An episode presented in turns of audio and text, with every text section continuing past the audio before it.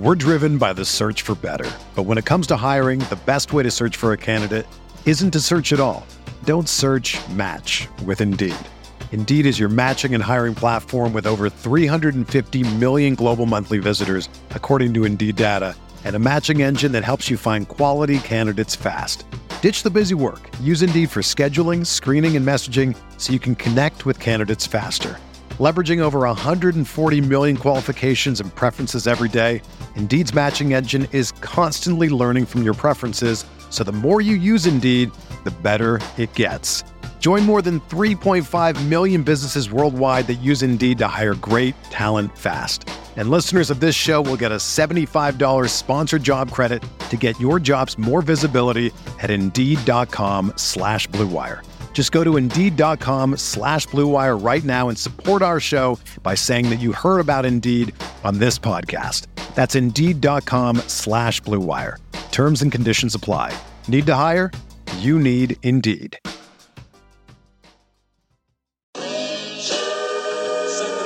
Yeah. Nick Dais, baby. We the new label. Yeah, yeah, yeah. Now this the black sheep sticking it to him. I need a crib like I'm Gatsby. I need Nibble it. in hand, just understand my Pockets that deep. With nothing to prove, I ain't got nothing to do. When they can't compete and I got nothing to lose. You see, they told me I'm the What do you think about the dive into the pool? Because Josh gave me shit for it last week. I love it. I want to get a GoPro film you underwater. I think I, I told you I wanted to meme it up with the start of The Longest Yard, the opening scene of my favorite movie. You got the girl jumping into the pool and doing the little, uh. I think I want a GoPro shot of you doing that. Wow. That'll that, tie the intro together. that and also that would be a hell of a visual. It would, but like maybe maybe that and you have like your ticket, you know, your winning subathon ticket like on your chest or something. Bro, it would have to get cash first and then they give you a duplicate. You know that's something that they could do, right, at the sports books? I did not. So if you ever hit like a really big bet and you want to have it as a Souvenir. souvenir, you know, frame it, Mm-hmm. you go, you cash your ticket, and then you can ask them for a duplicate. And it literally has like a uh, like a, a notarized stamp on it, so that Hmm. you can't go and cash it again. I can't be like, "Yo, George, you should go take this and go cash it." It's Yeah. not gonna work like that. But yeah, that's a that's a dope idea, dude. Uh The ye- next subathon I hit, I think I'm gonna make a shirt out of it. yeah. I'm gonna just get a. I'm gonna make a shirt. Uh-huh. It's gonna have the the parlay ticket. Got you. And then on the back, all the different types of submissions That The- won the bet. that won the bet. Yeah. there we go. Like with like a like a how to do the like a darts. Oh, now we're getting Nikki Darce. Now we're getting now we're getting advanced there. I like it. I thought you were about to say, you know, the next subathon, I got to jump out of a plane or something, you know, to to you know one up the pool. No, you there's- ever jumping out of a plane? No, no, absolutely not. No Hmm. chance of no. You would jump out of a plane? Like i- if it was like life on the line, and you'll say the same thing. Life on the line, we're doing it, but like Yeah, I don't dude. want to. Life on the line. I'm doing a lot of shit that I probably wouldn't do just to to do. like I'm not turning 30 and like that's the missing piece of my life. You Yeah, know what I mean? And I- it's not it's not anywhere in I don't even think like up until I'm 60. Like if it hasn't happened by then, like good. Amazing. Yeah, it's just not on my list of things I would like to do. Is jump out of a plane. Definitely not. Yeah, it's terrifying. And then the first time you got to do it anyways with a dude on your back. Like that wouldn't make the video cool. You know what I mean? Like you jumping out and there's like a fat dude on your back. Yeah. It's like, I got you, brother. You gotta raw dog it, bro. You gotta jump out there and just like, Wingsuit. yeah. Wingsuit into a net, a big net. get absolutely funky with it.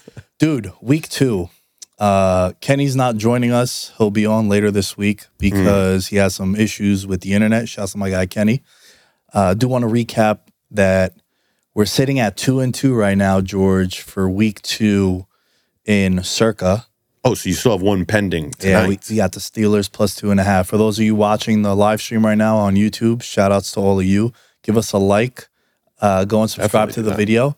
Also, uh, to the channel, I should say. Definitely give us a like. Chat it up. I got the chat here open. So if you guys want to say something, chime in.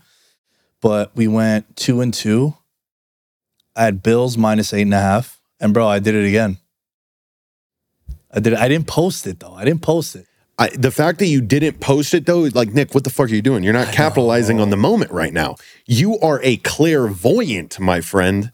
And you know what? The worst thing though, the worst thing about just not posting it and getting your clout is what if you have to play an exact score the remainder of the year?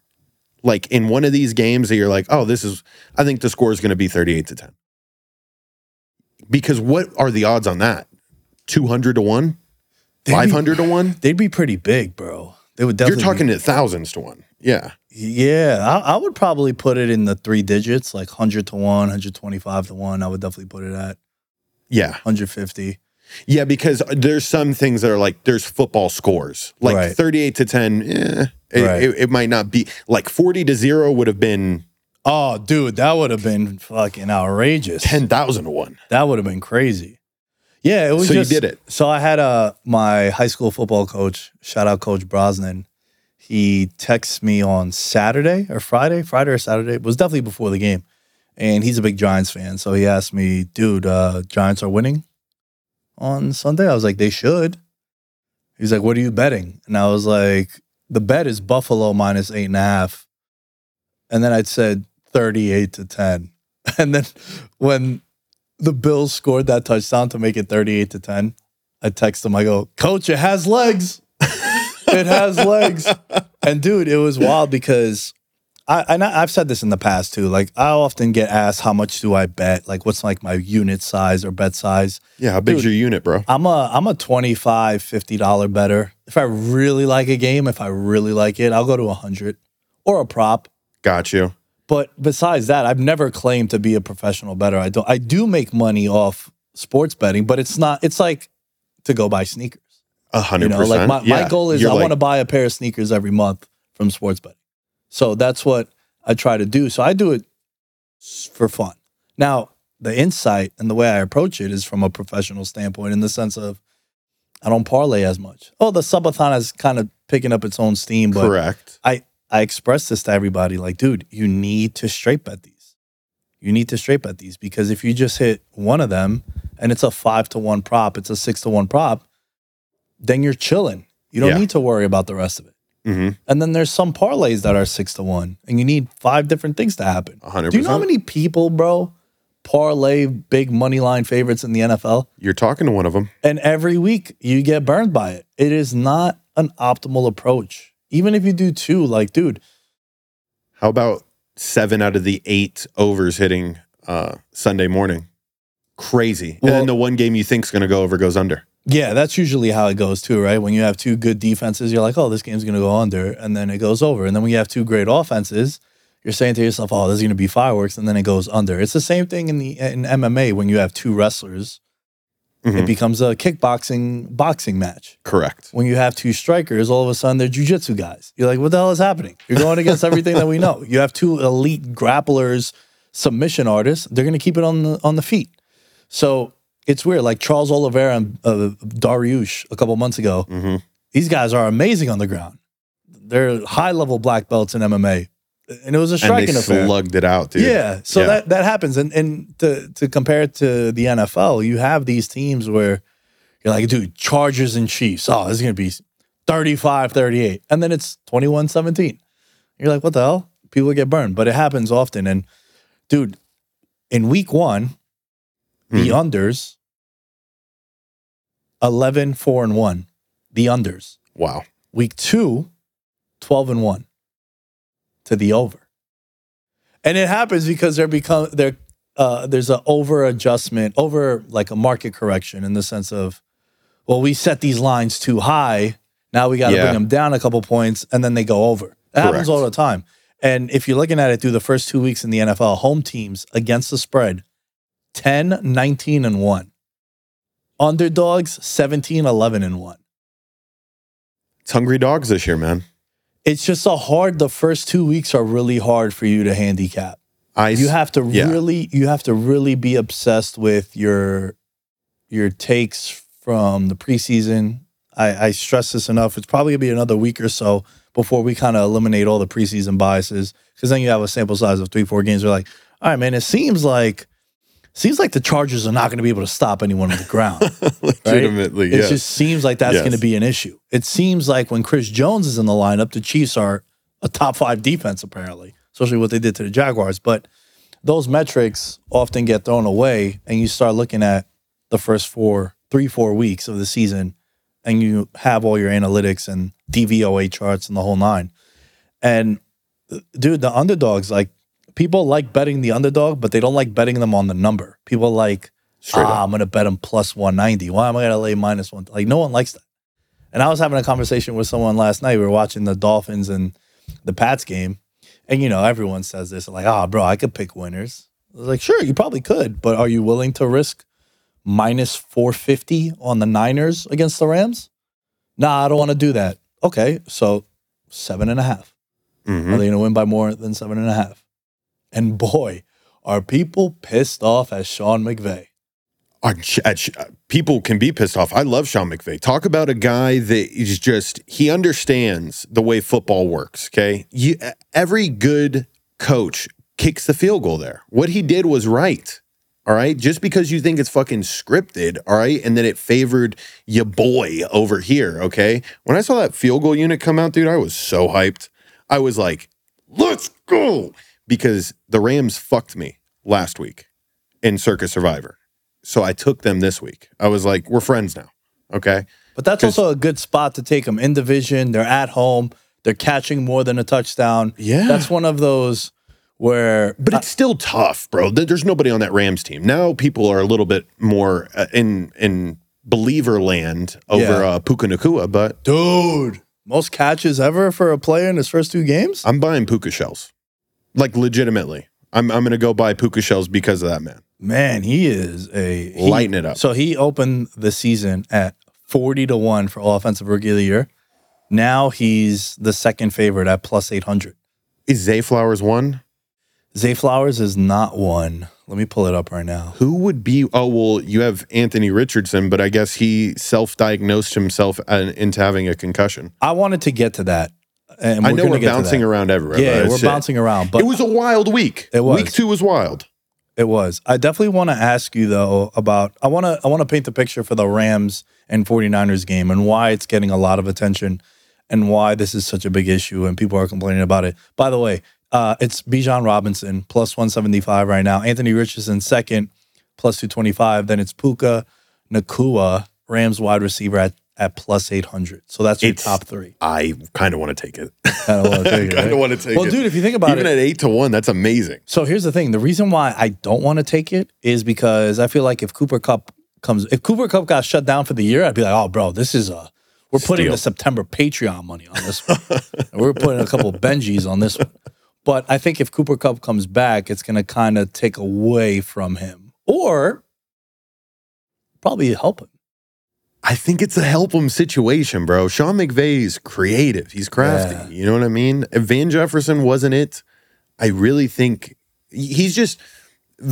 Isn't it crazy how receivers can get cut from the NFL if you don't catch passes across the middle? He does not drop an in route. Those ones that I've seen all throughout the first two weeks, where a couple of receivers hear the footsteps, Puka Nacua is about that action. All right, he's going to get lit up, and he's he's completely fine with it. But that's a that's the separating factor. If if you're going to get paid that uh, crazy receiver money or not. But um, go ahead. What were you going so with there? here's what here's what happened in the Rams and the 49ers game. Yes. Okay. So the line closes minus seven and a half, meaning the Niners had to win by more than seven and a half points in order for you to win your bet if you were on the Niners. I didn't bet this game. However, I would have picked the Rams. Obviously, it's easier to say now, Correct. but it's also one of my spots that I've told many times before. If I have two division, if I have a division matchup and the home team is an underdog of more than seven points, I kind of always take them. Yeah. Kind of just always take them. Last year, I took the the Chiefs played in Denver, and Denver was a ten point underdog at home. I was like, I'm gonna take that, Mhm. even though Denver sucks. Oh, and we're gonna get to Denver in a little bit, but it's one of those situational spots I talk about all the time, where Yeah. like you know, I loved Buffalo last week because we saw them on Monday Night Football Josh Allen looked terrible, and is Josh Allen overrated? Is he not the guy we thought he was? I was on here saying, bro, Brian Daboll, which maybe still, you know, maybe, but the Rams needed 10 points in a minute 34 in order to tie the game. Correct. Now, Sean McVay brings out the kicking team and he attempts a 38 yard field goal. And there was four seconds left on the clock. It's the right move. It's the right move only if there was like north of 30 seconds where there's enough time for you to run an onside kick, maybe get the ball, and then try to score a touchdown. I think it's a little sketchy, bro. Let me just tell you, okay? Situations are situational. Okay. All right. And you got to get in the habit of this is what we're going to do. If we're allotted a little more extra time, but it's still early in the season, but you still have a standard protocol. All right. You see a Sean McVay that's studied and he knew what he wanted to do. There was no hesitation. Like how in a, we'll we'll touch on the Falcons game, but there was lots of hesitation towards the end of that game on whether or not to go for it. No, no, no. Sean McVay knew in his head what was going to happen. And I can only imagine every 49ers fan that was confident in taking their boys minus seven and a half. They probably like did a lot of bad things last night. They probably finished that handle and then just went on a rampage. That's what I would have done. You know, if I was a diehard Niners fan. Like Oakland had the possibility of catching fire last night. The Bay Area. Yeah. Yeah. I just think it's sketchy, bro. I think it's really sketchy, man, because it, it's it, it's an all time bad beat. If you were on the Niners, seventy one percent of the bets were coming in on the Niners to cover. Fifty seven percent of the money was on the Niners. Also, just weird, dude. Just weird because I feel like the Rams didn't have an opportunity to actually go and win that game. If they do it with a minute left, no problem. Correct. But to do it with four seconds left, it's just weird, bro. It's just weird. I'm not accusing anybody, but I'm also not saying it's not weird. I mean, all right. Do you think, or if anybody's to benefit for it there, it's Sean McVay. He has final decision. Do you think, okay, could we on, be on the precipice of Sean McVay in two months? There's a report that came out that it's linked to him placing a big bet on the Rams Nah, I don't think you you know. So this plus was. seven and a half. I- I'm glad that you're asking this though, because this has been a big talking point in the past as far as what what happens if sports betting gets legalized. The Mhm. integrity of the game. That was a big talking point. The integrity of the game. A lot of people don't realize that every betting scandal ever. Do you know who discovered it? The sports books. Yeah. They're like, dude, there's a weird thing happening every time Arizona State is playing in the early 1990s when there was no TVs showing the games, or people literally would go to the sports book and just watch the ticker go across and be like, oh shit, right, there's 330 left in the second half, and like we have plus seven and a half. That's what was happening. And then the sports books were like, yo, bro, every time Arizona State is playing, we just have a shitload of people coming in here and they're betting the underdog. Why is that? All right, let's keep tracking this. Because it's random. It's not Duke. Correct. It's not UNC. It's not Michigan, you know, the Fab Five. Arizona State. It's Arizona State. They're not even on TV, bro. Have to watch the ticker. And then the sports books are like, yo, we need to monitor this. Oh, why is this guy, this guy all of a sudden he can't hit a free throw in the second half? It's always a sports book that discovers this. Correct. It was a sports book. It was the sports books and the bookies that discovered Tim Donaghy. Mhm. They don't want to give anybody any freebies, bro. Mm-hmm. And the reason why I'm saying this is because how much money can I possibly give Sean McVay to be like, hey, bro, you know what? Cover this game. Here's here's fifty thousand dollars. He's gonna be like, bro, get out of my face. I make eight million a year. What I live 50K in one of the biggest mansions in Los Angeles. His house is ridiculous. I'm a Super Bowl champion. My wife is a gray girl. I'm And- chilling. I don't have, I don't need 50K from you. And I'm a winning coach and I like to put up points, okay? And that's what he did. He put up points. Why is everyone so upset? He put up points. Take the Rams. They're a lot better than people thought, man. Way better than people thought. No, that's for that's for sure. That's for sure. They're definitely a lot better. I would even say, from what I've seen so far, I would put them ahead of the Seahawks in that division. Oh, fuck I think the Seahawks. Niners have clearly separated themselves, Correct. and again, like I, I even said it last week when we were on the show together. I feel like I've seen enough from San Francisco. Just put them in the NFC title game. Yeah, they use Deebo Samuels like to perfection because they're also they're also this past week. destroying teams. Mhm. Like, don't look at the final score. Like the game was never, Close. yeah, maybe in the first quarter, Mhm. fir- first quarter and a half. But then Yeah. after that, it was like, all right, the cream rises to the top, Yep. Yep. And that's what that's what we saw yesterday, and we saw that in a lot of games too. And I, I do want to dive into the slate, but I want to mention that circa we had Bills minus eight and a half, Seahawks Ursula, Ursula came through that beautiful did. girl. She, came did. through plus five. We got it in the contest, gave it out at plus six on the show last week. I do have a Monday winner for everyone later on. And then we took the Jets plus nine and a half and the Patriots plus two and a half.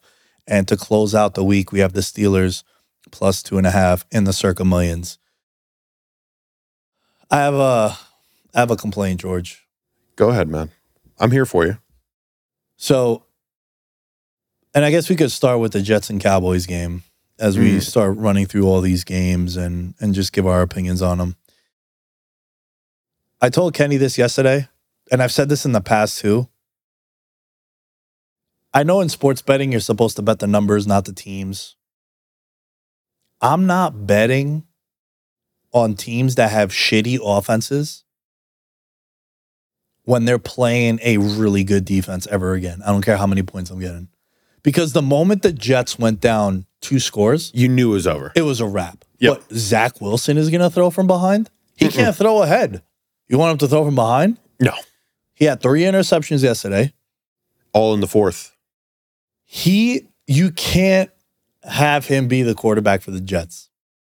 It, you are doing a disservice to the franchise, to the players, more importantly than anyone. Forget the fans, just the guys that are going out there like, bro, I'm really going to go out there and make all these fourth down stops if I'm the defense, and I'm going to lock up every wide receiver if I'm Sauce Gardner to just go and be back on the field in 45 seconds when we go three and out, or, or we're going to have to start every Yes. drive inside the red zone because this guy is just throwing interceptions.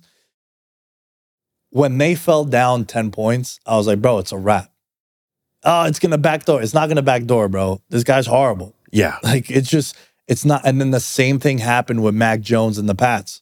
They went down, and yeah, the week before there was a two, but but still, it's like I don't trust these offenses.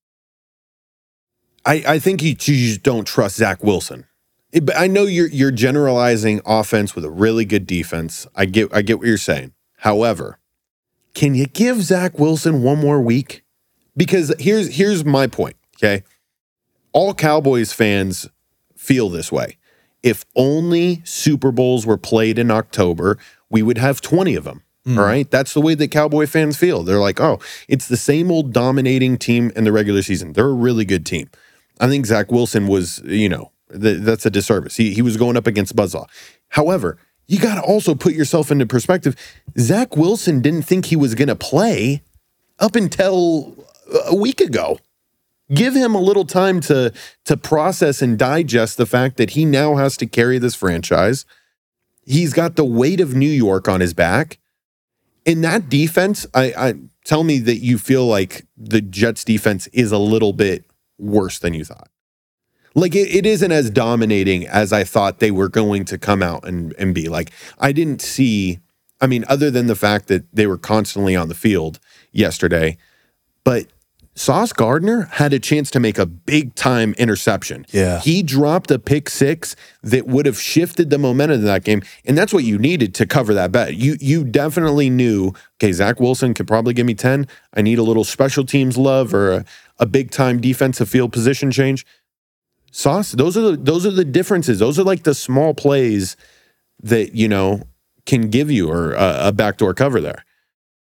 But gives give Zach one more week. I don't think I should. I don't think I should give him one more week. Do you what think has he, he what has he done in order to validate the idea of giving him another week? First off, okay, the offensive line that he's presented with got the greatest quarterback, one of the greatest quarterbacks of all time, injured before we can even, you know, get anything going. The second thing, there's a there's weapons. Okay. And I think Dalvin Cook is, you know, needs to to get back on his horse. It's definitely not like, okay, Zach Wilson's gonna go out there and win us games, but can he be just average enough to make us, you know, put us in in position? I mean, he kind of if Zach Wilson goes out and he performs similar to like how he did last year, and they win six to seven games, but it's competitive, that's a win for the Jets as opposed to in your eyes like do you think the jets will win more than four games it's crazy the the swing Yeah, well, that's what happens when Rodgers goes down and then this guy comes in. but do you think he's capable of four I mean, he would have to win just three more games the rest of the way. He would have to go three and 12 in order to get over four. I just think, yeah, it's definitely possible, but this guy, and the internet went down in here. I was trying to pull up his record, but he's like below 500 by a lot of games. zach Yeah. zachy poo And it's just, there's just nothing that he's shown in order to let that be the case. and then he also has uh mr nathaniel hackett we saw how good he did last year and i know some coaches are better as ocs we'll see how good he is you know we'll see how creative he can get with zach Well, maybe he just can't have quarterbacks named Wilson as his uh, signal caller because that's what it seems like. true Russ last year, now Zach this year. he's I tired mean, he won the two MVPs. He helped win two MVPs with with Rodgers. True So it, it's weird, man. But like th- this whole conversation started with the Jets where they're catching nine and a half points, and I just don't. If I know for a fact, like, yo, Justin Herbert, one of the greatest quarterbacks of all time when they're catching points. Mm. He is an auto play. If I see a plus number next to the Chargers, oh yeah, I'm taking that. They, it's hungry. Last hungry. year, last year, the dude almost ruptured his entire body to cover that plus four and a half on that Thursday night football game against the Chiefs. Like he is an animal when it comes because you know that he could play from behind. You know Burrow could play from behind. You know Mahomes could play from behind. Granted, I just named three of the top what seven, eight quarterbacks. okay, but I give you uh, Derek Carr. He could play from behind. sure, Here's in the average category. Geno Smith. He could play from behind. Yeah, but he has he has they've shown it. Zach Wilson has it, and I'm just tired of losing bets because I'm backing shitty offenses. That the moment they go down two scores, I'm like, yo, it's a wrap. They're not they're not going to cover this game. We've talked too much about the Jets. We need to talk about what I think George is. I think Micah Parsons, bro. I said it last year, and then it ended up not happening because he got hurt at the end, and then like Nick Bosa came around. Bro, if he doesn't win Defensive Player of the Year, it'll be a travesty. He should have won it last year, but I get you. this guy. Not only did I bet on him, right? He was the favorite, so I'm not really going out on a limb. I am holding a ticket for him to be Defensive Player of the Year. He was my pick. But is there a better defensive player right now in the league across the board? TJ Watt is his closest counterpart, but as far But I as like I like Parsons. Uh, TJ Watt is always the guy that people mention, but I like Parsons because Parsons seems to be more versatile. Drops back into coverage a little bit. I've seen him. not as much as I would like to see the Cowboys get creative in doing. Um, But why would you do that when he makes people miss that are twice his size, bro? That's the most impressive thing. His leverage. Um, you saw Miles, like you see all these DNs do it at a six four frame, and then you see him do it at like a five ten frame, and I just think you're gonna start seeing like more of this, like Bro, Micah Parsons is not five ten. five eleven. Really? He's tiny, bro. I gotta look that up. Micah Parsons Don't have internet. Um, I can't believe that he's that small. Micah Parsons is it, it's very small. I saw him like in at uh, Las Vegas clubs. I don't know which club it was. Uh, You sure it was Micah Parsons, bro? I'm positive. I feel Just like you're look at the way he he looks next to these tackles. He's way lower. His leverage is ridiculous. I'm yeah, I'm I'm gonna go on a limb here Yeah, and say five eleven. That's what it says. No, I'm just Oh, yeah. I can't. uh, My uh, two forty five. thank God I have my notes up because uh, Oh, there's no way he's six three. Bro, yeah, you're bugging. He's not. He's not five eleven. He's not. 5'10". Maybe these NFL tackles are just enormous. Nah, he's he's a big boy, bro. You're you're bugging for that. And he's just making the plays that he's making out there are just absolutely ridiculous. And he just he's a one man wrecking crew. yeah.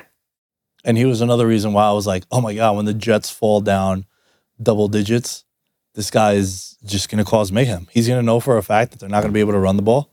And they're not going to want to run the ball. It's it's over. It's over. We've spent way too much time on the Jets Cowboys game. Um, can we talk about my G men? The six scoreless quarters. Does the Giants even know how to play offense? Like what the fuck? And then the the biggest comeback in Giants history. Congratulations for that. You guys did it against I mean, I would think one of the toughest teams in the league, the Arizona Cardinals. I mean, how did you guys even pull that one off? Listen, You know? man, a tale, a tale of two halves. What because did, I saw I got I got the memes I got the memes sent to me about them still not scoring a touchdown. I saw the tweets. People were hitting me up like, "Yo, are you all right? Are you all right?" And look, it was it awfully reminiscent of the Sunday night football game. Barkley had a ball hit off his hands, get intercepted, and didn't get housed on that one. Uh, offensive line couldn't block for Daniel Jones, which seems to become a, a recurring issue. but one thing about this Giants team is dating back to last year, they come out in the second halves and they really buckle down and perform well. And that's mm-hmm. on the coaching. That's why the coaching staff is so it's held to such a high standard across the league. And people are like Kafka and and Wink and obviously Daboll is because these second half adjustments. Hey, they've been running these plays on us. This is their tendencies. We're seeing it. Let's buckle down. This is what's killing us. Now, second half, bam, they shut them down. And that's what they did in the second half. First half, they couldn't stop a nosebleed. And then in the second half, they fucking balled out. The Giants defense didn't allow the Cardinals to cross the New York Giants 44 yard line in the fourth quarter. wow. And they scored 24 unanswered points to complete the franchise largest comeback in the Super Bowl era. If you're into win probability, with 38 seconds left in the third quarter, the Giants were down 28 14. They had a 4.7% win probability. Now, it also doesn't factor that it's the Arizona Cardinals on the other side that we're talking about, Correct. but it's also a massive win for morale. Oh yeah, you, you guys needed it. It's a tough division you guys are in, man. Yeah, but also just like, bro, now you got to play San Fran on Thursday. Mm-hmm. the schedule was going to be an issue coming out anyway because seven of your first 11 games are on the road. If you were to lose that and say they got shut out, now you're back to back weeks, you're getting shut out. Why'd you pay Daniel Jones? Is Brian Daboll the guy we thought he was?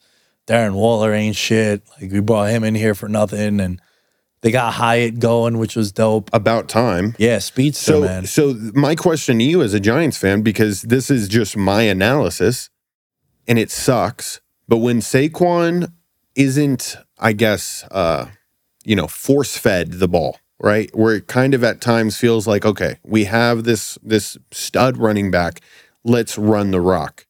But in the third quarter, when you guys decided to be a football team, what got you guys that first touchdown was the the deep ball. So are you like upset that you haven't seen that more? Because it seems like whenever I watch the Giants play in the first two weeks, it's very slow. Like it doesn't feel like electricity or big time plays. It's a fair it's a fair assessment. I don't know what it is. I feel like they want to get the the ball like the ground game going. But it's weird, man, because now they have in comparison to what they had last year, they actually have some A receiving on core. offense. Correct. Yeah. And they're dialing up the plays, but I also think it's dude, teams are going to have a hard time passing on the Cowboys. Mm-hmm. You just are. Like that front four is wicked. And Parsons alone is going to cause mayhem for you. But there's no one on Arizona that causes mayhem. So he had more time to throw when he did do those Correct. deep dropbacks. And you saw the deep bomb to Slayton. There was a couple other opportunities to Slayton where, you know, he just overthrew him or it got broken up. But they're giving him the time to air it out. I think the Giants are just going to be a they, but I don't know if they're a playoff team, right? But it, it's a massive win that they had because I just think like the season could have been over then. Mhm. You know, because I think they get thumped on Thursday. Dude, I without a doubt seeing the way that that team went into the locker room at halftime, I was like, I don't know what Daboll needs to do. I don't know what needs to be said because it's clear that there's a there's a a lack of offensive continuity. Like you you can't just be like a look at the Titans, right? You can be a run it down your throat type of team until you're fucking playing from behind and you're like, oh, well, you know, I guess throwing it deep works sometimes too. It's like, no, you got to have that healthy mix of everything so it's not a shock to the system. And it's also going to get Saquon hurt, like keeping it 100. Like he's, And it did. He's out for three weeks now with an ankle. yeah. And I feel bad for him, bro. Like, look, I mean, how could you not? yeah, I feel bad, even though I'm someone that doesn't want to pay the running back. And I think paying the running back is what ultimately kind of handicaps a couple teams. But then again, like San Francisco now is paying a, a running back top dollar, and he's probably the best offensive player in the league right now. Him and Tyreek Hill, it's like 1A, 1B. Mhm. But they're also not paying their quarterback anything yet. Yeah. San Francisco is. So you could afford to pay that position. Mhm. But I feel bad for Saquon. He's going to be out now three weeks with the ankle. And it's an ankle injury. You know, it's just going to linger. Just Yeah, moving forward, it's going to be an issue for him the rest of the year. And it sucks because dude wants to get paid. Mhm. And and I felt like when the Giants were having those issues with him, I felt like they they kind of behind closed doors were like, "Yo, we'll franchise him, let him sign that, and then he'll be someone else's problem." That's ultimately what I think happens. It's a business. It is. That's the business of it. If you were thinking it, okay, there's smarter people than us, all right, that even could predict, hey, we're just going to run him into the ground. And all right.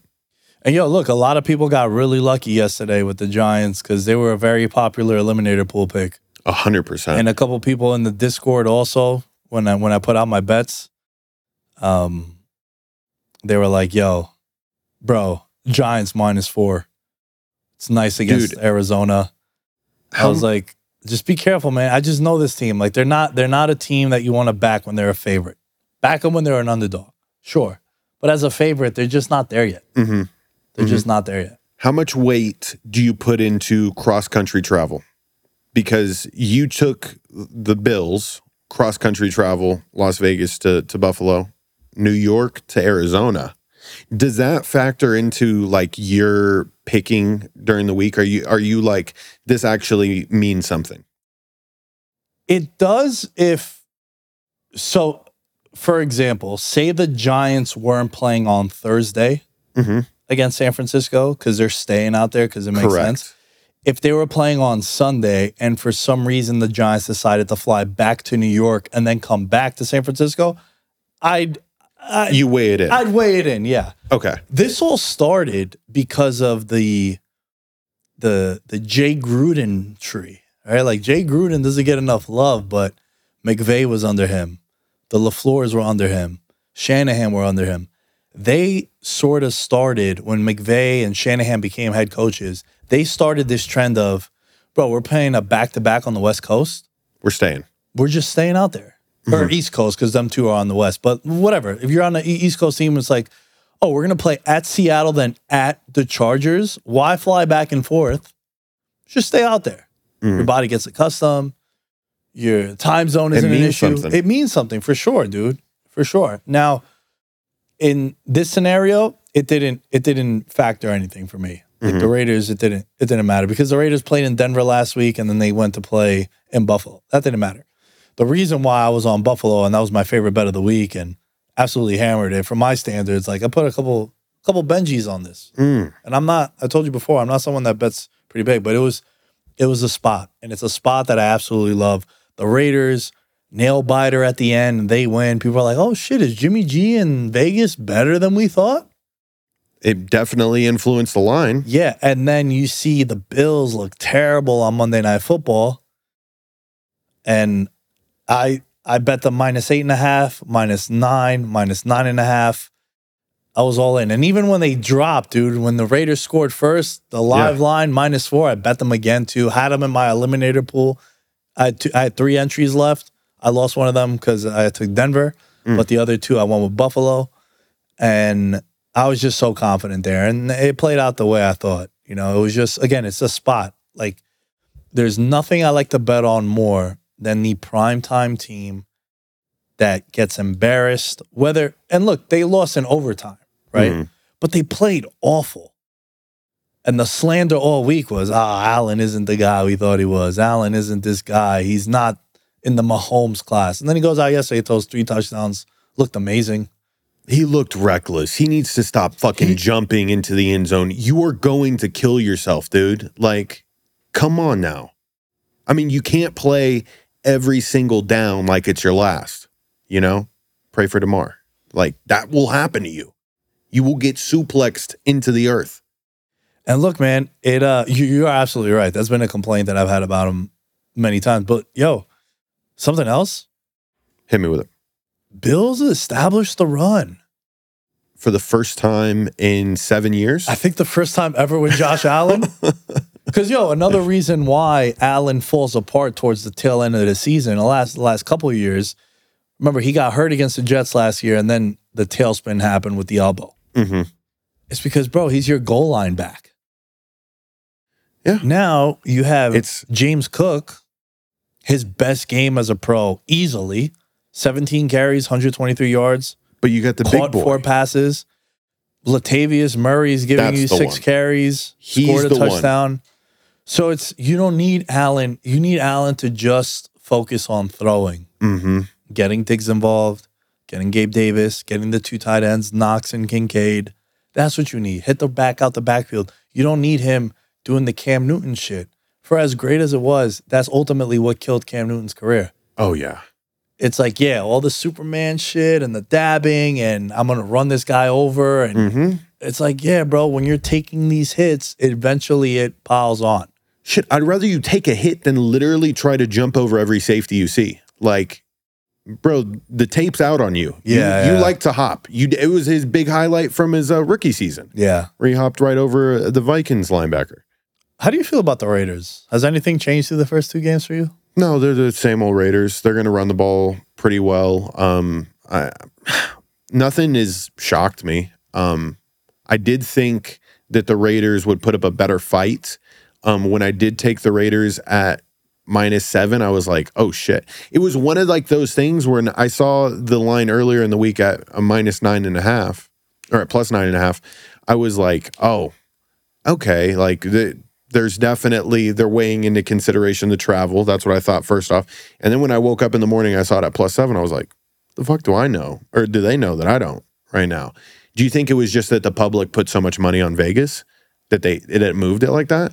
No, I think it's really what I was telling you about. The entire conversation last week was what's wrong with Josh Allen? What's wrong with Buffalo? Is Diggs gonna get traded? Right, like you heard a couple some rumblings of that too. Yeah, but I feel like it would affect the line and the opposite. Yeah, so that- Direction. that's called like reverse line movement. Mm-hmm. That's always a good indicator to like be like, huh?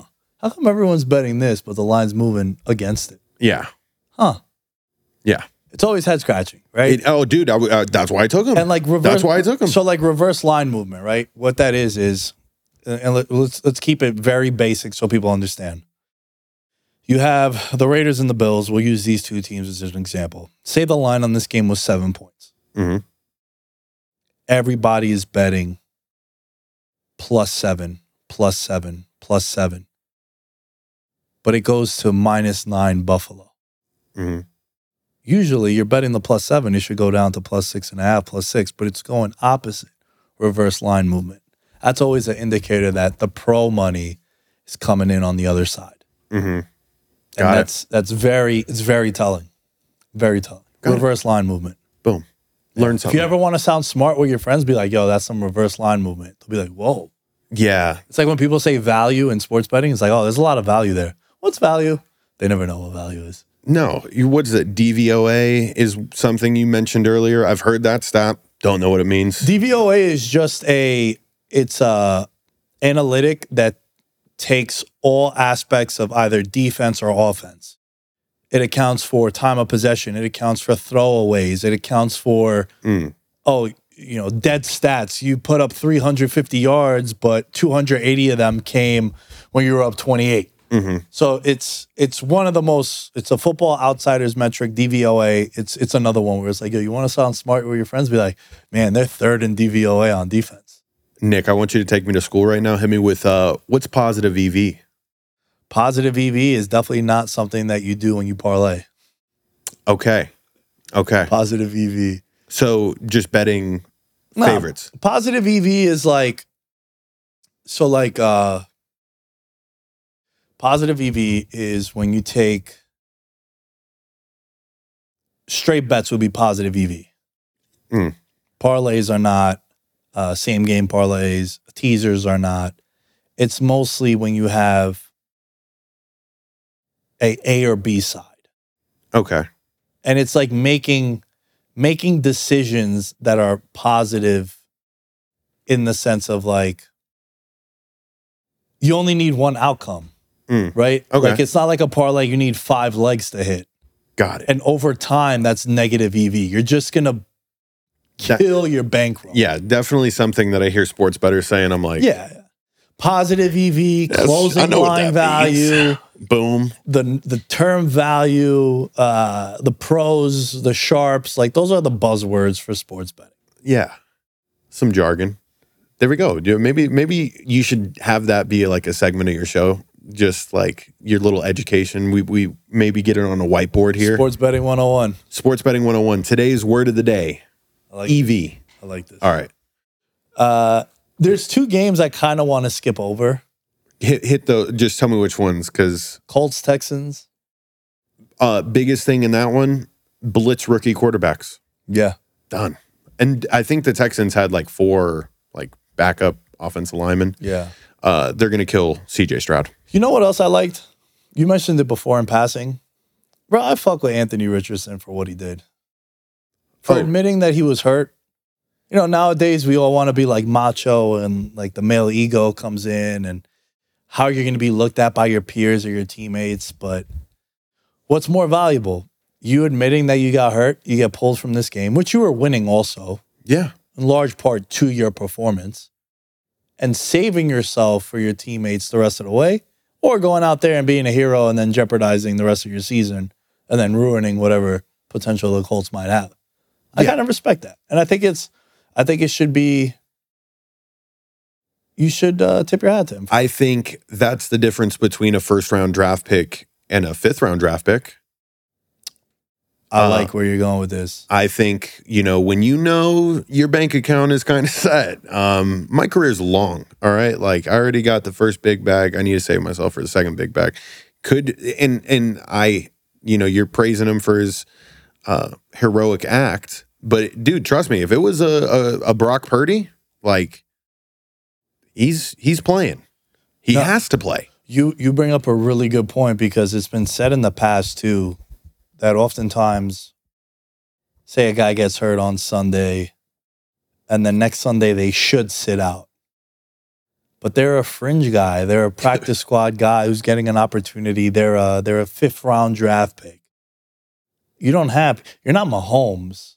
Yeah, but the league isn't built the same for everybody. Right, That's right. it. That's Abs- it. Absolutely, absolutely. But you're not you're not Mahomes who, if Mahomes, God forbid, gets a season-ending injury, the moment he's hundred percent healthy, even if the other guy goes and wins a Super Bowl, it's Mahomes' team. Yeah. I used to make this case all the time for like early early VM years where it's like, bro, if Aaron Rodgers, when he would get hurt, when he comes back, he knows the team is his. He doesn't need to be rushed back.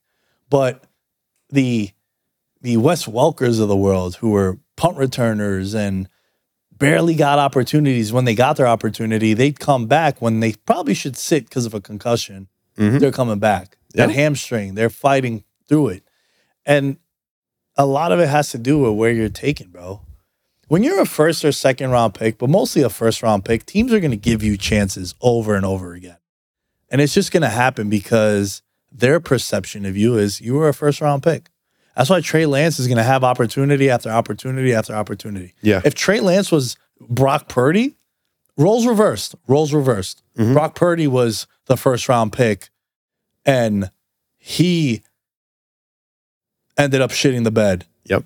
They're going to give him opportunities. Yep. Brock Purdy, seventh round pick, he's winning. Oh, cool. The moment it goes south for Brock Purdy, they'd be like, oh, we're probably now it's showing why he was Mr. Irrelevant. Yeah. But Trey Lance, he's getting these opportunities and he'll continue to get these opportunities because he was a first round pick. Yeah, yeah. But I, I like like you said to begin all this, right? Players do need to do what's in benefit of their team. It sucks that uh, you know, it had to to happen like that. And that I don't know if he's gonna play next week. We'll see if he gets cleared or not. Um, kind of blows my mind that CJ Stroud wasn't the one that was knocked out of the game with a concussion because he got sacked six times. Uh, a stat that I saw is he's on pace to get sacked. Let's see, 11. It's been 11 through two games. So, shit, dude. You're talking 100 plus sacks. No quarterback's ever been sacked that much in a season. So, I don't know. You may see him voluntarily say, uh, you know, my head doesn't hurt that well either. He saw Anthony Richardson do it after a touchdown. He's like, wait, I can do that? Yeah. I'm done. Yeah. I mean, bro, he he gets beat up, man. He gets beat up, and tough. like, dude, look, it's uh, it's something we saw with the Texans when they first became a franchise, right? David Carr was like the most sacked quarterback ever. Andrew Luck's career came to an end because he couldn't get protected. You have to protect these guys. If you like C.J. Stroud, if you like any of these young quarterbacks, you got to protect them. I also love that. I said I don't want to spend too much time on the Colts Texans game, and we, did. just- we, we hit him with two stats right off right off rip, dude. Nah, I like it. Uh, Seahawks Lions. I'm Ursulita came through, baby. the Lions, nor do the Seahawks. They don't play defense. No. Like any, uh, like, Cameron even said this. Okay, Cameron on my on my recap show last night. She's like, "Yeah, if you take the over in Lions games, like I've done that for like the past ten weeks, and it always hits." And I'm like, "Yeah, you're pre- you're pretty accurate." They come from behind. Um, I think their offense is still extremely high powered.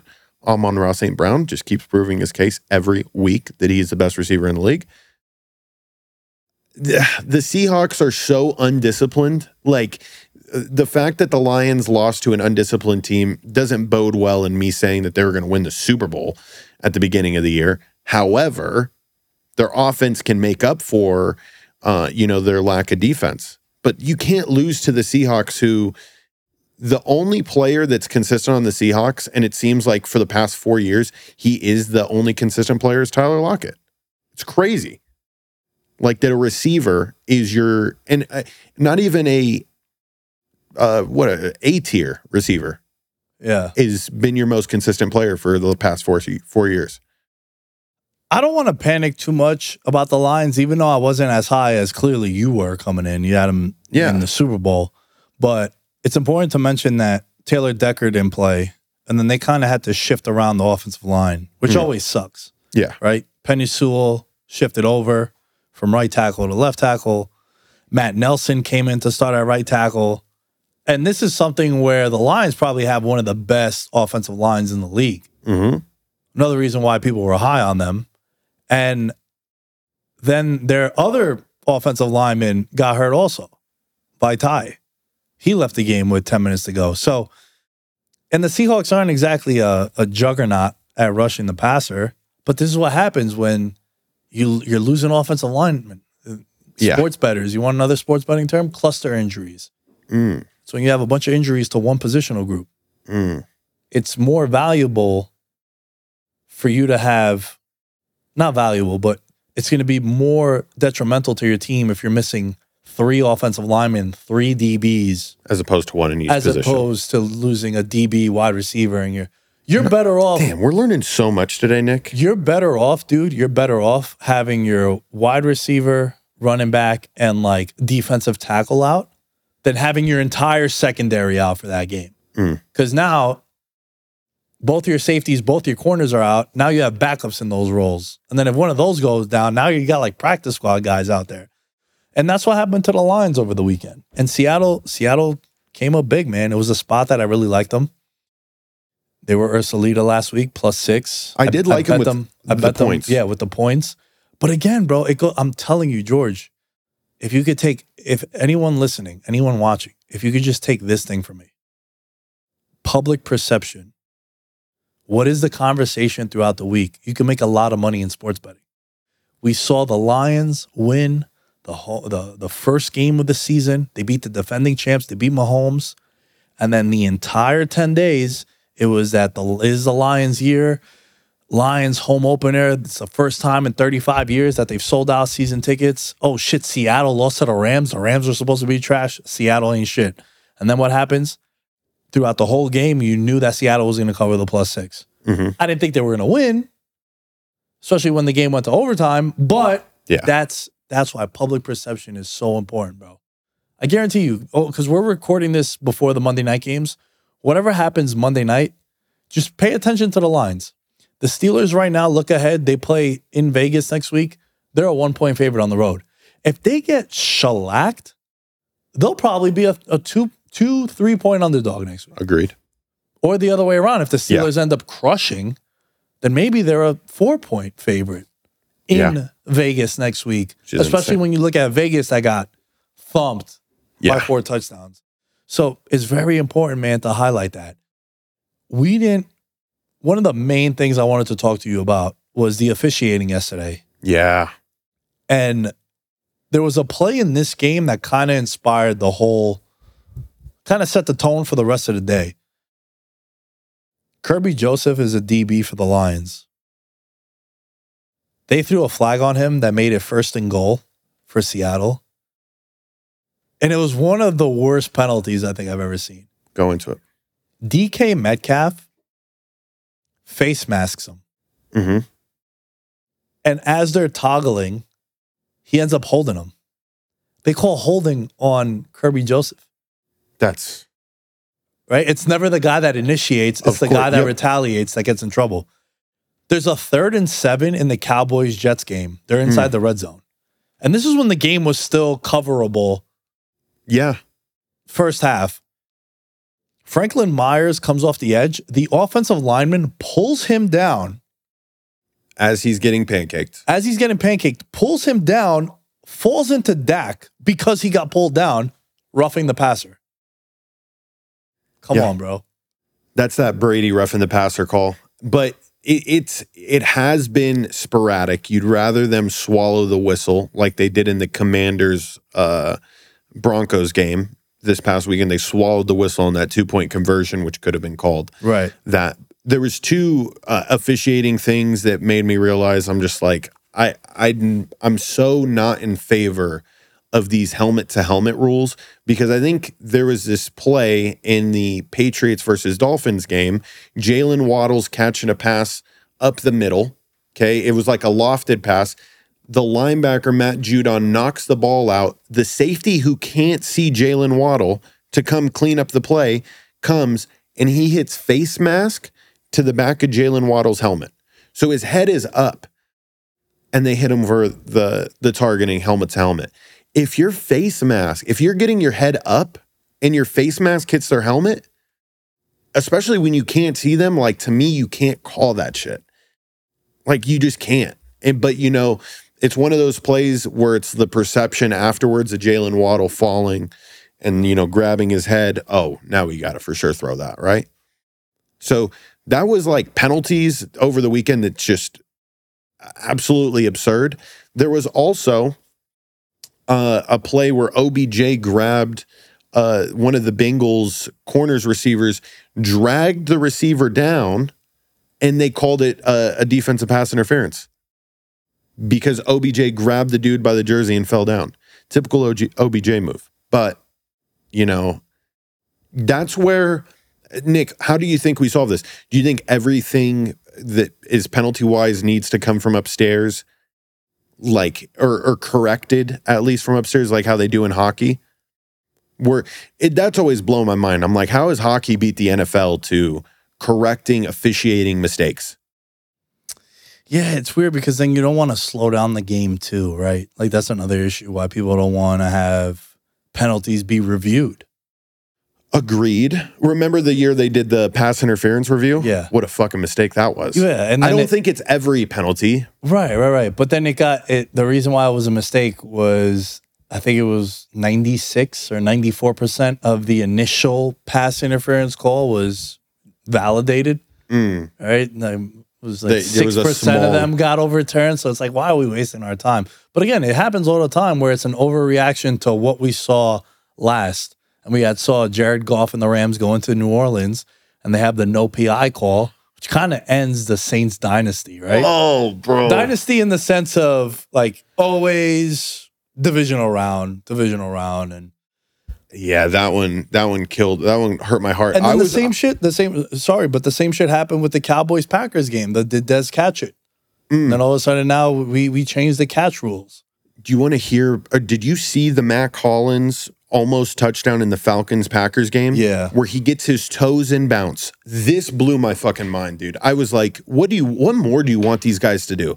He gets his toes in bounce, and by the grace of God, he must be doing calf raises with 45 pounds on each side. This dude is able to maintain falling down to earth in the gravity, has his toes, his heels big. I didn't even see him hit, dude. Yeah. And usually after I see a replay 17 times, I'm like, oh, yeah, you know, the left one touched a little bit. This man kept his toes up with the best ability that he could, and they didn't call it a touchdown. But if you catch a pass, your toes are in bounce, and you slide out of bounds, that's a touchdown. Not saying that, well, obviously the Falcons end up winning that game, but that play right there, I'm like, how is this? What? He got two feet in bounce. What are we doing? This episode is sponsored by Blue Chew. Let's talk about sex. And guys, as you know, we've talked about this in the past. One of the main rules of life no dick, no hope. Remember the days when you were always ready to go? Now you can increase your performance and get that extra confidence in bed. Listen up, bluechew.com. Blue Chew is a unique online service that delivers the same active ingredients as Viagra, Cialis, and Levitra, but in chewable tablets and at a fraction of the cost. You could take them anytime, day or night, so you could plan ahead or be ready whenever the opportunity arises. The process is simple. Sign up at bluechew.com, consult with one of their licensed medical providers, and once you are approved, you'll receive your prescription within days. The best part, it's all done online. So no visits to the doctor's office, no awkward conversations, no waiting in line at the pharmacy. Blue Chew tablets are made in the US and prepared, shipped directly to your door in a discreet package. Blue Chew wants to help you have better sex. Also, congrats on the sex if you are having it. Discover your options at bluechew.com. Chew it and do it.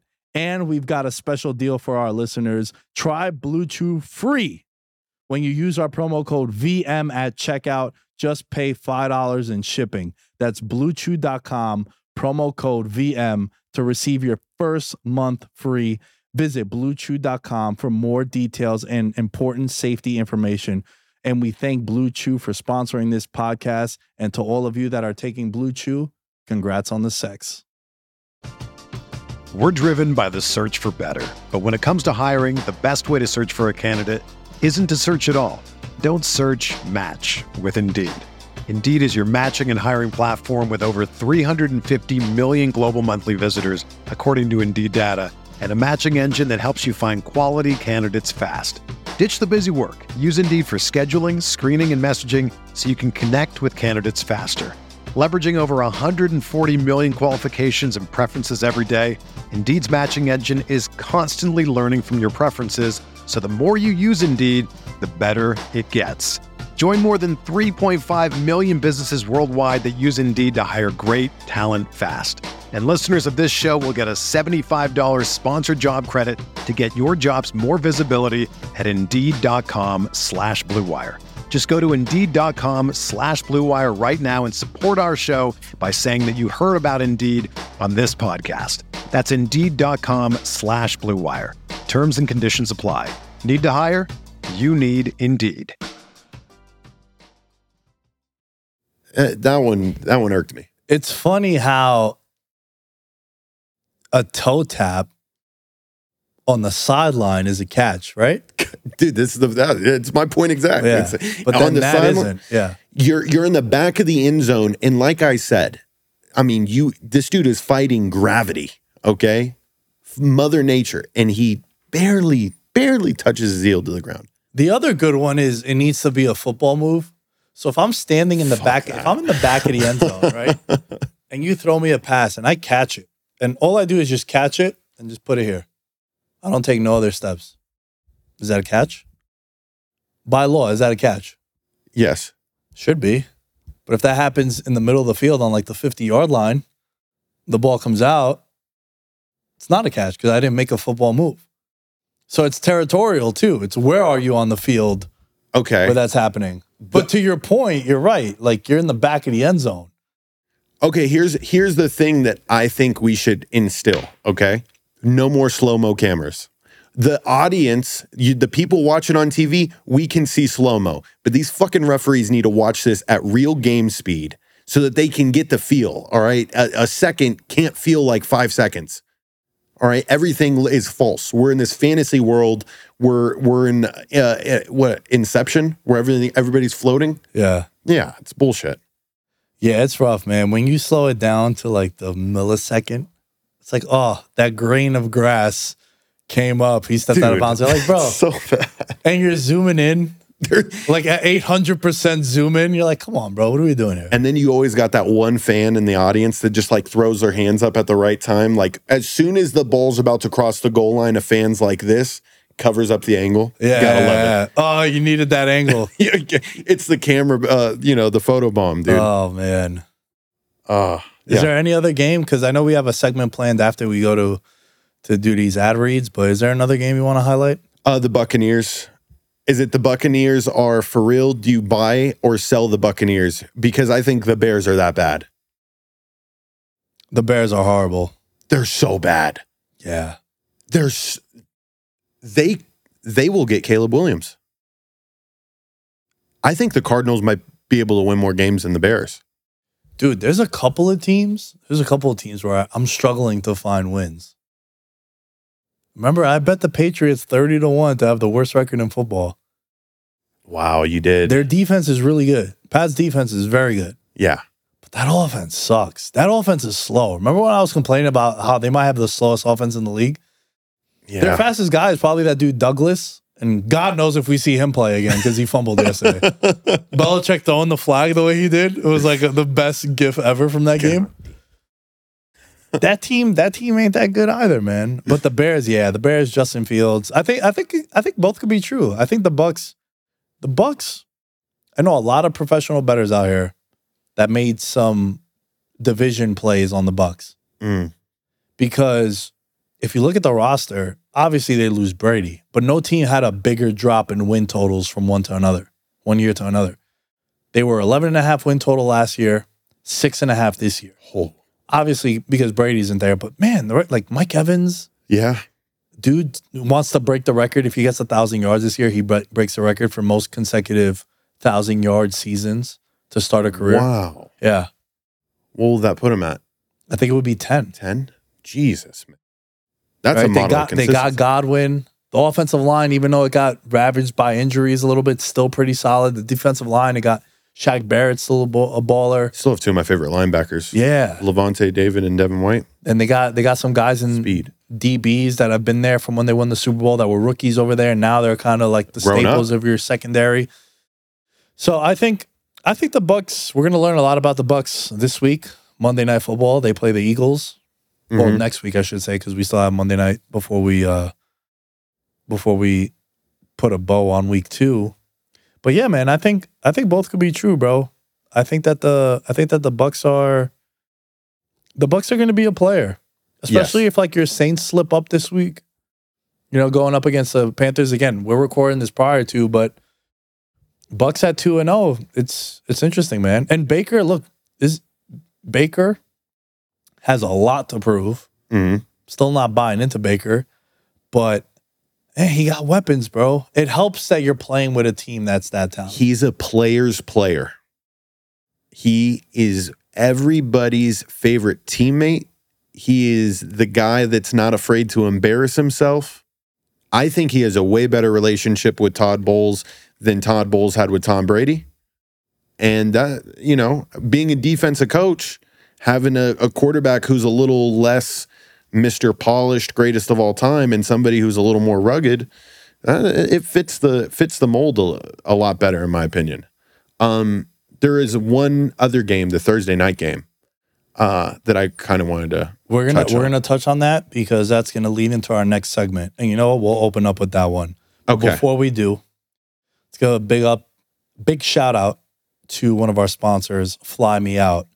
Listeners, do you ever feel the urge to break away and discover the world with a like minded tribe? Let me introduce you to Fly Me Out, the premier social travel club. Imagine if LinkedIn, Airbnb, and Raya had a travel loving baby. Whether you're looking to network with professionals on a beach or bond with creatives in the heart of a city, Fly Me Out got you covered. Dive into curated experiences, and with their platform, it's never been easier to find your tribe and to see the globe. Don't just travel, make memories with Fly Me Out. Use code VM1 for expedited application review. And I want to say, Fly Me Out, one of my buddies, Zach, shout out Zach, he's a big Cowboys fan. Fucking hate that guy when the Cowboys and Giants play because he just sends me smiley faces. Just normal smiley faces. Just, he just emoji smiley face. Just like, you know, mm. fucking drives me crazy. But that's my guy, and he's the guy who's responsible for this company. Fly me out. They're pretty dope. I'm hoping to do some stuff with them in the near future. Go on some vacations, cause uh, I'm gonna sound like an Instagram chick right now, bro. But I, I get, I get when people are like, "Man, I want to travel." I don't know if I told you this, but I didn't understand it until I went to Colombia. Yeah, Nick, you got to. You got to see the world, dude. I've been to Thailand. I've been to a lot of the Caribbean islands. I have not made it to Europe yet, but like I got to see China a little bit. You need to. Like there's there's people, especially when you do start going out and traveling a lot more, you'll start seeing that all these uh, like families from Europe would rather give their kids money to go vacation than to go to school Wow. because you just learn so like I mean in Colombia, tell me you weren't struggling a little bit. You saw the, you saw the first menu menu and you were like, fuck. Like I gotta I gotta pick some of these words up pretty fast. You know what I mean? So it definitely helps you learn a lot better. Go travel people. Yeah. Check out Fly Me Out. Use the code VM1 for expedited application review. Okay, George, you wanted to mention Thursday night. Yes. Um, let's play a little game, dude. Let's play Okay. a little game. Okay. There are four teams right now that are 0 2. Now, there are more teams that are 0 2, but I want to preface these are teams that kind of had some expectations going into the year. Mm-hmm. So I want to ask you if it's time to panic or not. All right. was the name of the thumbnail for this episode also shout out to the viewers right now we're at 11 viewers on the youtube channel youtube.com slash veterans minimum we'll be doing these shows live moving forward if you're listening to the audio version of this okay some history Yes. do you know how many teams have won the super bowl after starting 0-2 I know one of them has. Whoa, whoa, whoa, whoa. It's not just them. i know but this is the one that matters bro. Okay, okay. So there's more Come than one team that the has done it. 07 the 07 giants 18 and eli baby That's what 18 it and was. Eli. come on yo look at this little maryland The other team was the one of my Patriots. favorite shirts of all time look at this That is a pretty dope shirt. Uh, yeah, 11.99 on amazon I thought that's for sure something you bought off a New Yorker, like in front of Times Square. nah dude amazon Nice. fire right It is. It is. You could definitely tell you've been wearing that shirt. You know, Bro, it's, it's, it's- it's been to the wall. look at that Oh, you can't even see the shit so yellow.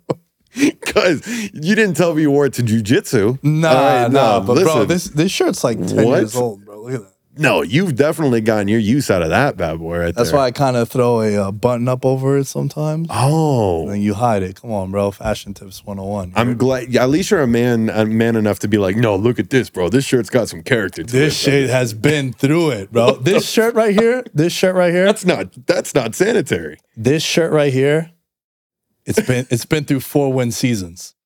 All right, that builds character, bro. You're so right. that builds character. But the New York Giants, the 07 Giants, Yep. started 0 2, won the Super Bowl. Yep. The 2001 Patriots Correct. was that the team you were going to mention? Yep. And then uh, one of the Cowboy, there was a Cowboy team that started In the 0 80s? 2. I don't know if it was the Or the eight- nine- I don't know if it was the 90s. I'd have to go check. I just listed the names of the team. Yeah. And obviously I know about the Pats and the definitely know about the Giants. uh, the Bengals last year also started 0 2 Okay. and then went to the AFC title game. So it's not you have the extra game now. There's an extra playoff seat. It's not as It's not a funeral. yeah. Owens- Uh, Owens- teams here. You're definitely on the the verge of having to buy a coffin next week Yeah. if you lose. If you lose. Okay. Yes. So again, there's four teams that I have. okay. These are teams again that had expectations coming into the year, and I'm wondering whether or not it's time to panic or not. Mm. Let's start with the Vikings, since you wanted to talk about the Vikings and you wanted to talk about the Thursday night game from last week. Yeah. What is it that you want to discuss? So, did you see how many rushing attempts the Vikings had on Thursday Night Football? And if you didn't, I'll tell you right now, they had nine rushing attempts. Uh, I was gonna guess a low amount because Alexander Mattison is on my fantasy team, and also Alexander Mattison got some crazy racist DMs. because I heard about performance. Yeah, I was reading the article about it, and I was, I was uh, listening to Cam and Mace's show here at the studio. They were talking about it too. Kind of wild.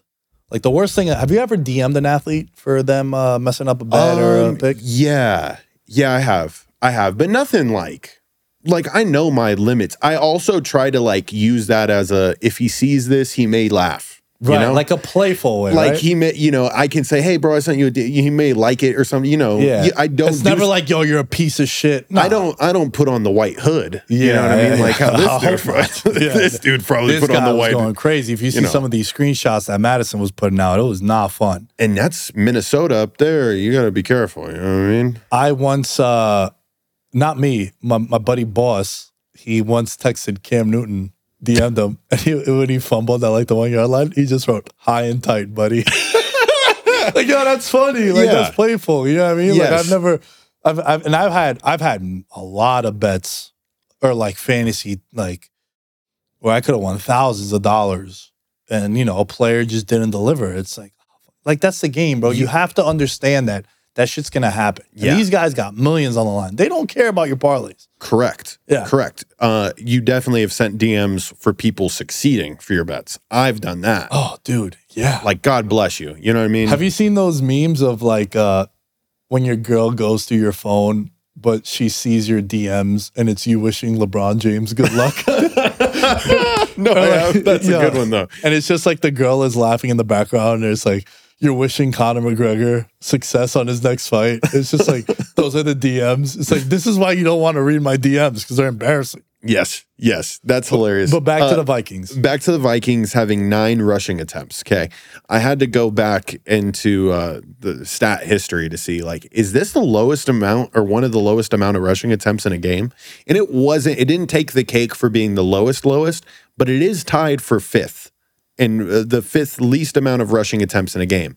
And uh, Nick, let me just give a little, uh, little pro tip for all you offensive coordinators out there. Uh, all those teams that ran the ball nine times or less, they lost every one of those games. So whether it was from you having to play from super far behind, or even if you are behind, you got to run the rock. You got to be versatile because if if there's any stat out there that is more telling, if you run the ball ten times, you give yourself statistically a chance to win. That was my uh, that was my little rant there. It was tough for them to run the ball though. They were behind all game. I don't blame them Yeah. but you got to throw in throw it in the mix there. And if you're an OC, you got to know this stat. Why am I just telling you this stat? Yeah. Well, they got uh Minnesota and like Kirk's been playing well, bro. Kirk's, Kirk's been balling, dude. They- it's not look, it's not sexy, it's not it's not attractive, but he's been playing well, man. He Uh, got weapons. Obviously, the team is pretty loaded on the outside, but yeah, it's not and it looks bad because there are some plays where he kind of just spikes the ball or he's getting tackled and he throws it off one knee. Correct. And it looks bad. But when you look at how he's playing, he's not the issue for them. Mhm. I think the issue for them is defensively. Mhm. And also, look, now they're 0 2 in one score games, where last year they were 11 and 0. yeah, There's a regression. That's going to happen. That call that went your way is not going to happen correct. right? Last year, the Commanders, they play the Giants. I talk about this all the time. They play the Giants Sunday Night Football. Terry McLaurin gets mugged in inside the red zone, in the end zone. I mean, no flag. Yesterday, Courtland Sutton got mugged in the end zone, bro. Yeah, No flag. That's what happens. That's Yep. what happens. That's why year to year, that holding that didn't get called. I know some of the Raider friends that I have, they were showing screenshots of like Maxx Crosby's basically getting guillotined by an offensive lineman. No call came in. You also lost by four touchdowns, so there is that also. But that's what happens, bro. They're not going to call everything. Yeah. And with Minnesota, for me, I think it's time to panic, especially when you factor in what, again, these are what my expectations were. Yeah. They're kind of being validated because I thought that they would be a team that was going to regress. Out of all the those teams though that we're about to go through, this is the team that I'm most like hopeful for and like being able to come back. You know, No I know I know. I know you say that you know you, how it goes in two score games plays a big factor, but like even being in the that moment of taking your team back and going through and winning those those games, like I think the Vikings are still very capable because the one thing that is true, Justin Jefferson is that good. He could put you in great positions to win games. Now you do need to run the ball at least 10 times to give yourself statistically a chance to win.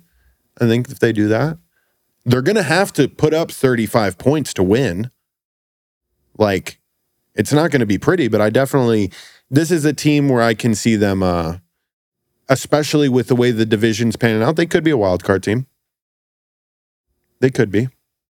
Hmm. Um I don't know. I don't know if I agree, man. You think of so so the four teams are Chargers, Bengals, Vikings, Broncos. Mm-hmm. I think moment of silence for Denver is definitely appropriate. I think it's a wrap. Yeah, and you were Mister on top of the the mountain for these Denver Broncos. You were mile high for these Denver Broncos. Yeah, I was big on Denver, bro. Now It was a rough take. It's a rough take. I take the L. I take the L. they did come back yesterday. There was life. I mean, Do you know what the, the thing that upset me the most about that game was that the defense couldn't make any stops because I've been hyping up the Denver defense for being the best in the league. When you take all things into consideration, how bad the offense was last year, Mhm. I would vote for them being the best in the league because they kept them in games because of how good that defense is.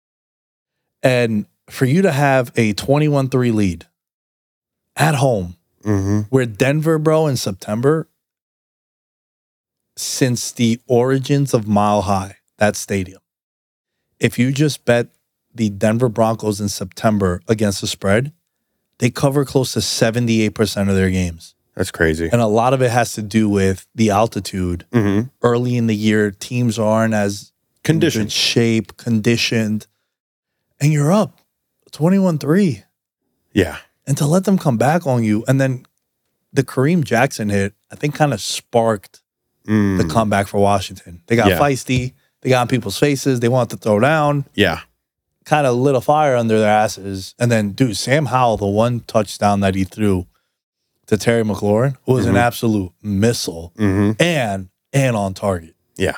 Absolute dime. So But on to the Broncos. This is this is it's fucking hit the red panic button. Russell Wilson, you are God blessed. The Lords uh, were looking over Mile High yesterday, and they said we did want a hail mary. Okay, it was the only time uh, yesterday where I verbally was like, "Oh, oh my god, oh my god." Oh, when you when you see it happen, tip, tip, tip. You get the hail mary. You're going for two. When I tell you, you need to go right now and watch that last play that two point conversion play. Russell Wilson misses a wide open Jerry Jeudy. It's a, it's a mesh concept. You're you have to wait. Okay, and this is tough because obviously the Commanders were bringing some pressure. But even after watching back on the play, I'm like, you step up into the pocket. You're able to direct your eyes to Jerry Jeudy, but he rushed it, dude. And I saw Sean Payton like he he wasn't even mad at all. He was just disappointed. You know what I mean? Just like a parent. that there were so many times yesterday where Russ, because I took I took the Broncos in my eliminator pool, Mm. and so many times he rolls out the pocket, and he would do it in Seattle too, but it would work because he was a lot younger, and he was a lot faster, and he was able to roll out and then make the throws. Now he just rolls out and then gets sacked. Yeah. He just don't have it no more, bro. And it's rough. That was a rough contract. They gave uh, Jarrett Stidham, I think, 10 or 15 million dollars in the offseason. They go to Miami this week. Miami's home opener. A lot of excitement in Miami. Yeah. It's do or die for them, bro. Did you see the spread on that? It blew my mind. What was it? The Dolphins entirely too low. I thought it was going to be the Dolphins by like nine, like a nine and a half type thing. I think it was the Dolphins by five, five and a half or six. It's, it's something like where I'm I'm gonna you you said Monday winners at the end. Yeah. This uh this is definitely one to keep your eyes on. I'm fascinated by it. I got WagerAttack up right now. Use promo code VM when making a deposit. Cheap plug. They got them at six and a half. Seems like a Vegas zone. Seems like they're like, kind of want you to take Miami. Yeah, I I want them. Yeah. I would. They're way Yeah. way too. There's always a game on the board where it's way too obvious. And I'm always like, I can't make this call on Monday.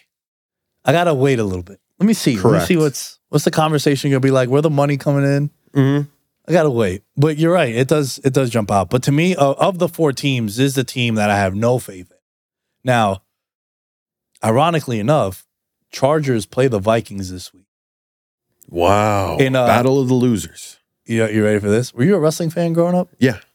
Dude, this is a loser leaves town match. Oh, Come on, bro. How good were those matches? this is this, is, this is loser leaves town. The loser of this game, buy your coffin.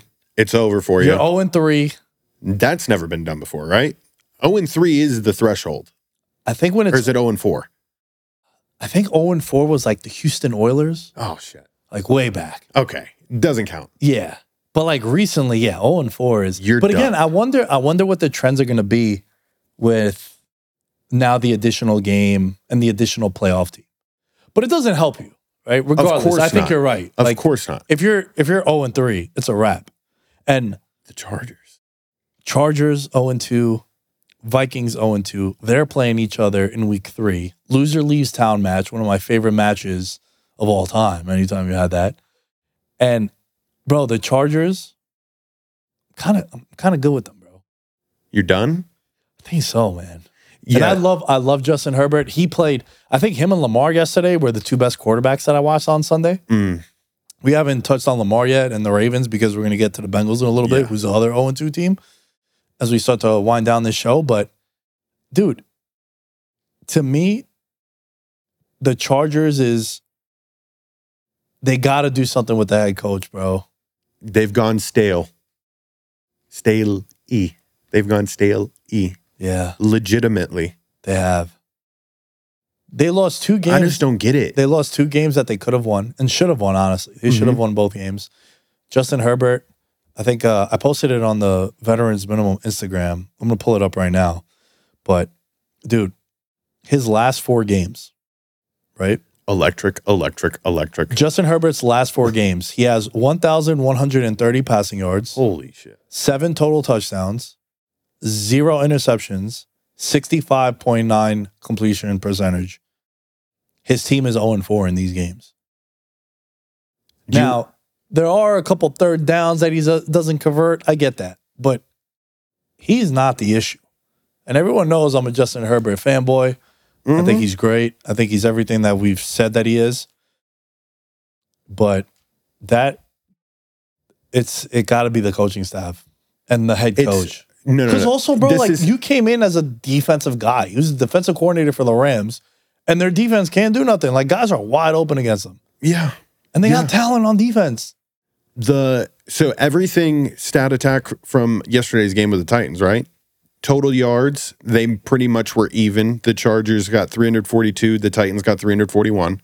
First downs, the Chargers got 19, the Titans got 22. Time of possession, they had no run game. The Chargers had the ball for 28 minutes, the Titans had the ball for 36 minutes. Like that's almost that's over a half of fo- a quarter of football more that they had the ball.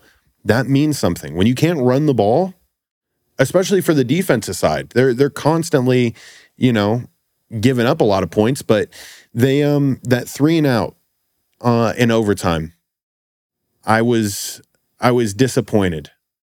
You know, I, it's it's a spot in which obviously the Titans, the Titans are a team that whenever they play somebody, they make it ugly. But the Chargers were missing that Austin Ekeler lust, you know, the the solid 15 to 20 carries. Uh, Josh Kelley, their backup.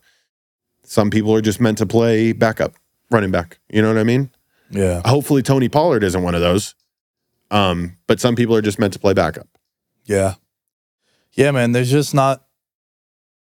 It's just weird, dude. It's weird. Like I'm so happy I didn't bet on the Chargers in the beginning of the year. Um, Where's the game going to be? Uh, Chargers Vikings. in Minnesota, I'm taking the Vikings. the Vikings are currently. It's a pick 'em. Yeah. It's a pick 'em, which I think is appropriate Yeah. because also like Minnesota has one of the better home field advantages. It's going to be a pick 'em with uh, 50 and a half. It's going to be a super high over under. The over under is 54. Wow. So, Yeah. Yeah. I knew it. Fireworks. Yep.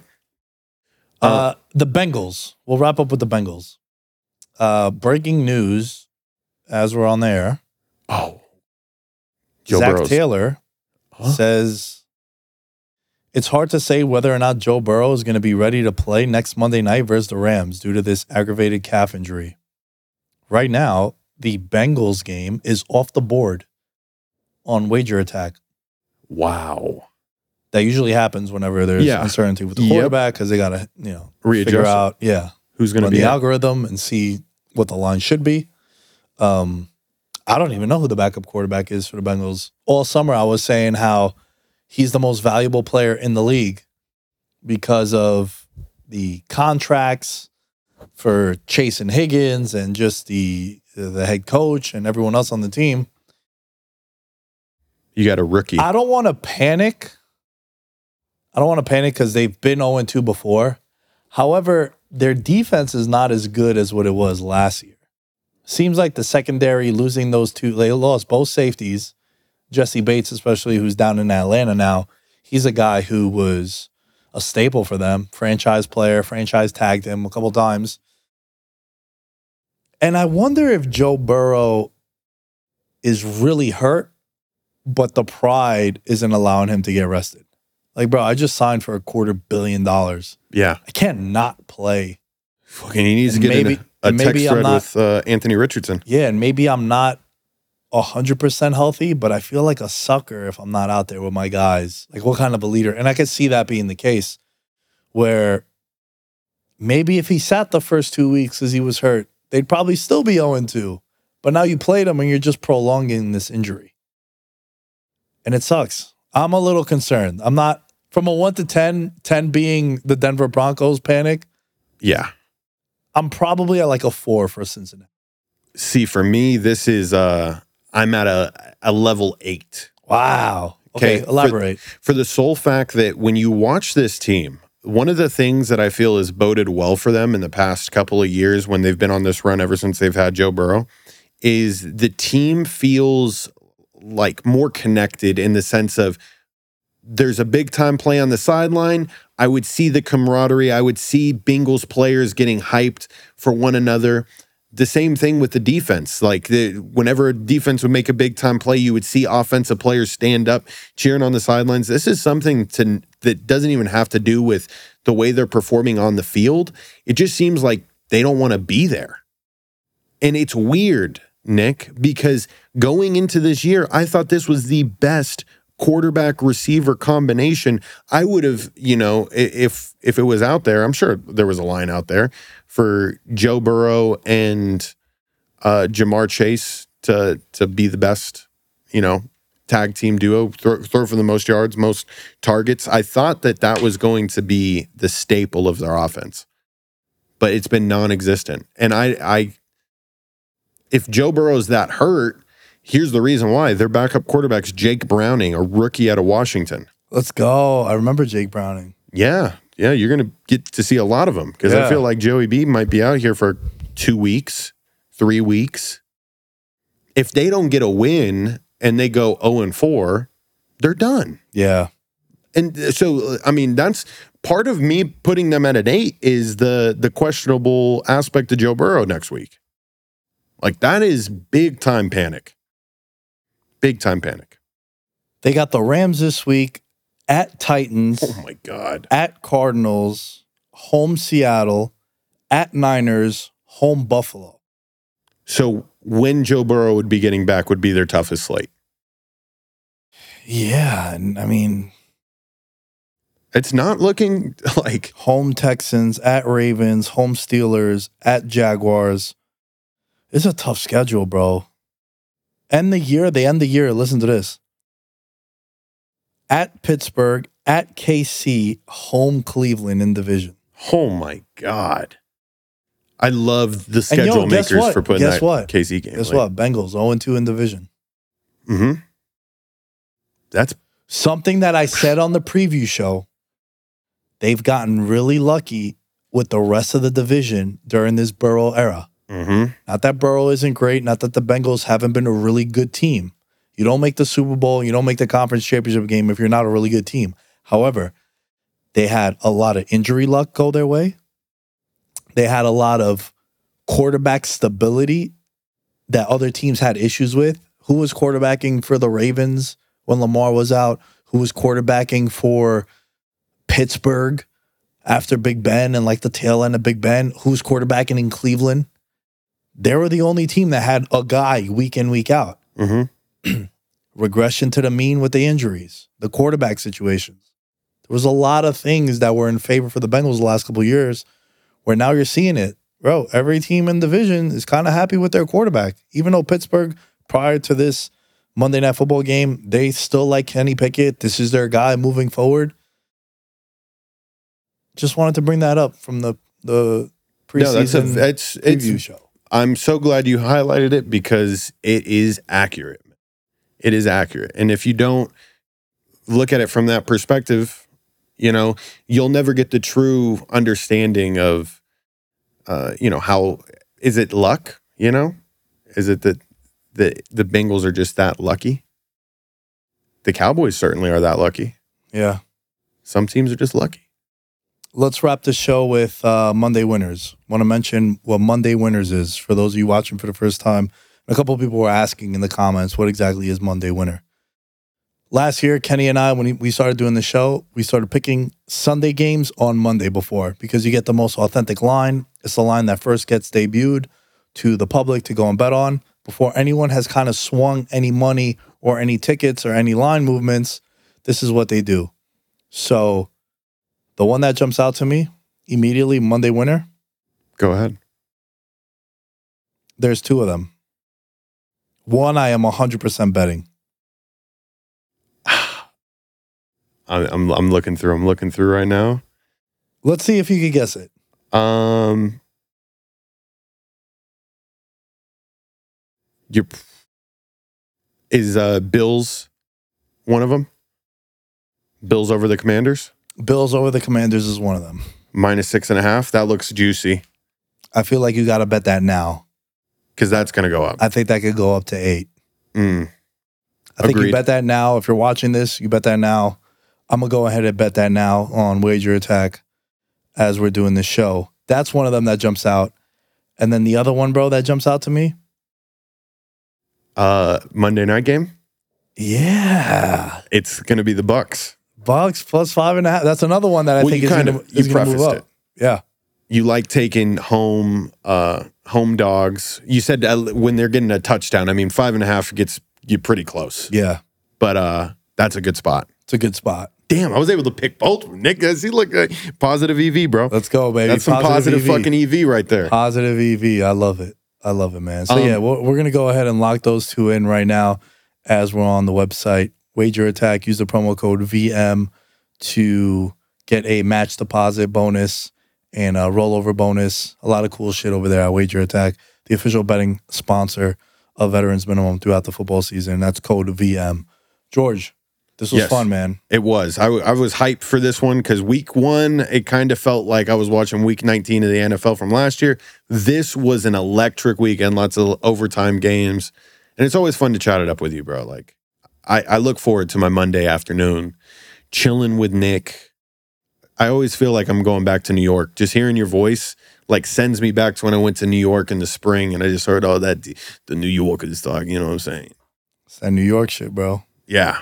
The best. Where can people find you on social media? You can media? find me at Mr. George Carmona uh, on all social media platforms, as well as Gridiron Junkies, which is the football podcast in which I host, And on Wednesdays, I come out with an episode called Wager Wars, where me and the other dude, Robert Babiak, that you've had on the show before, we go head to head with our best picks. This past week, I went two and one. Two and one. But the two picks that I had were both uh, underdogs. I liked the, the the Ravens this past week, um, and I liked the Buccaneers with an inflated line. That was that was my second pick. So stay tuned for Wednesday when that show comes out uh, on Gridiron Junkie. Subscribe. Thank you, Nick. Of course, of course. If you're watching this on YouTube, youtube.com slash veterans minimum, please go and leave a comment, leave a like, subscribe to the YouTube channel. Shout out to all of you that are watching this right now. Shout out to everyone that tuned in. Again, the shows are going to be going live on YouTube. Then it'll be coming out a couple hours later on the audio feed if you're listening to this now. All things Veterans Minimum are at Veterans Minimum. And as far as I go, it's at Nick Dais 10 on all social media outlets. And we'll be back later this week with another episode. I'm a gold Peace. medalist, bronze like your medal is. So many deer in headlights, but it's bedtime. Hear that supper bell, main course, be the venison. Dab. Most dangerous game. Either kill or be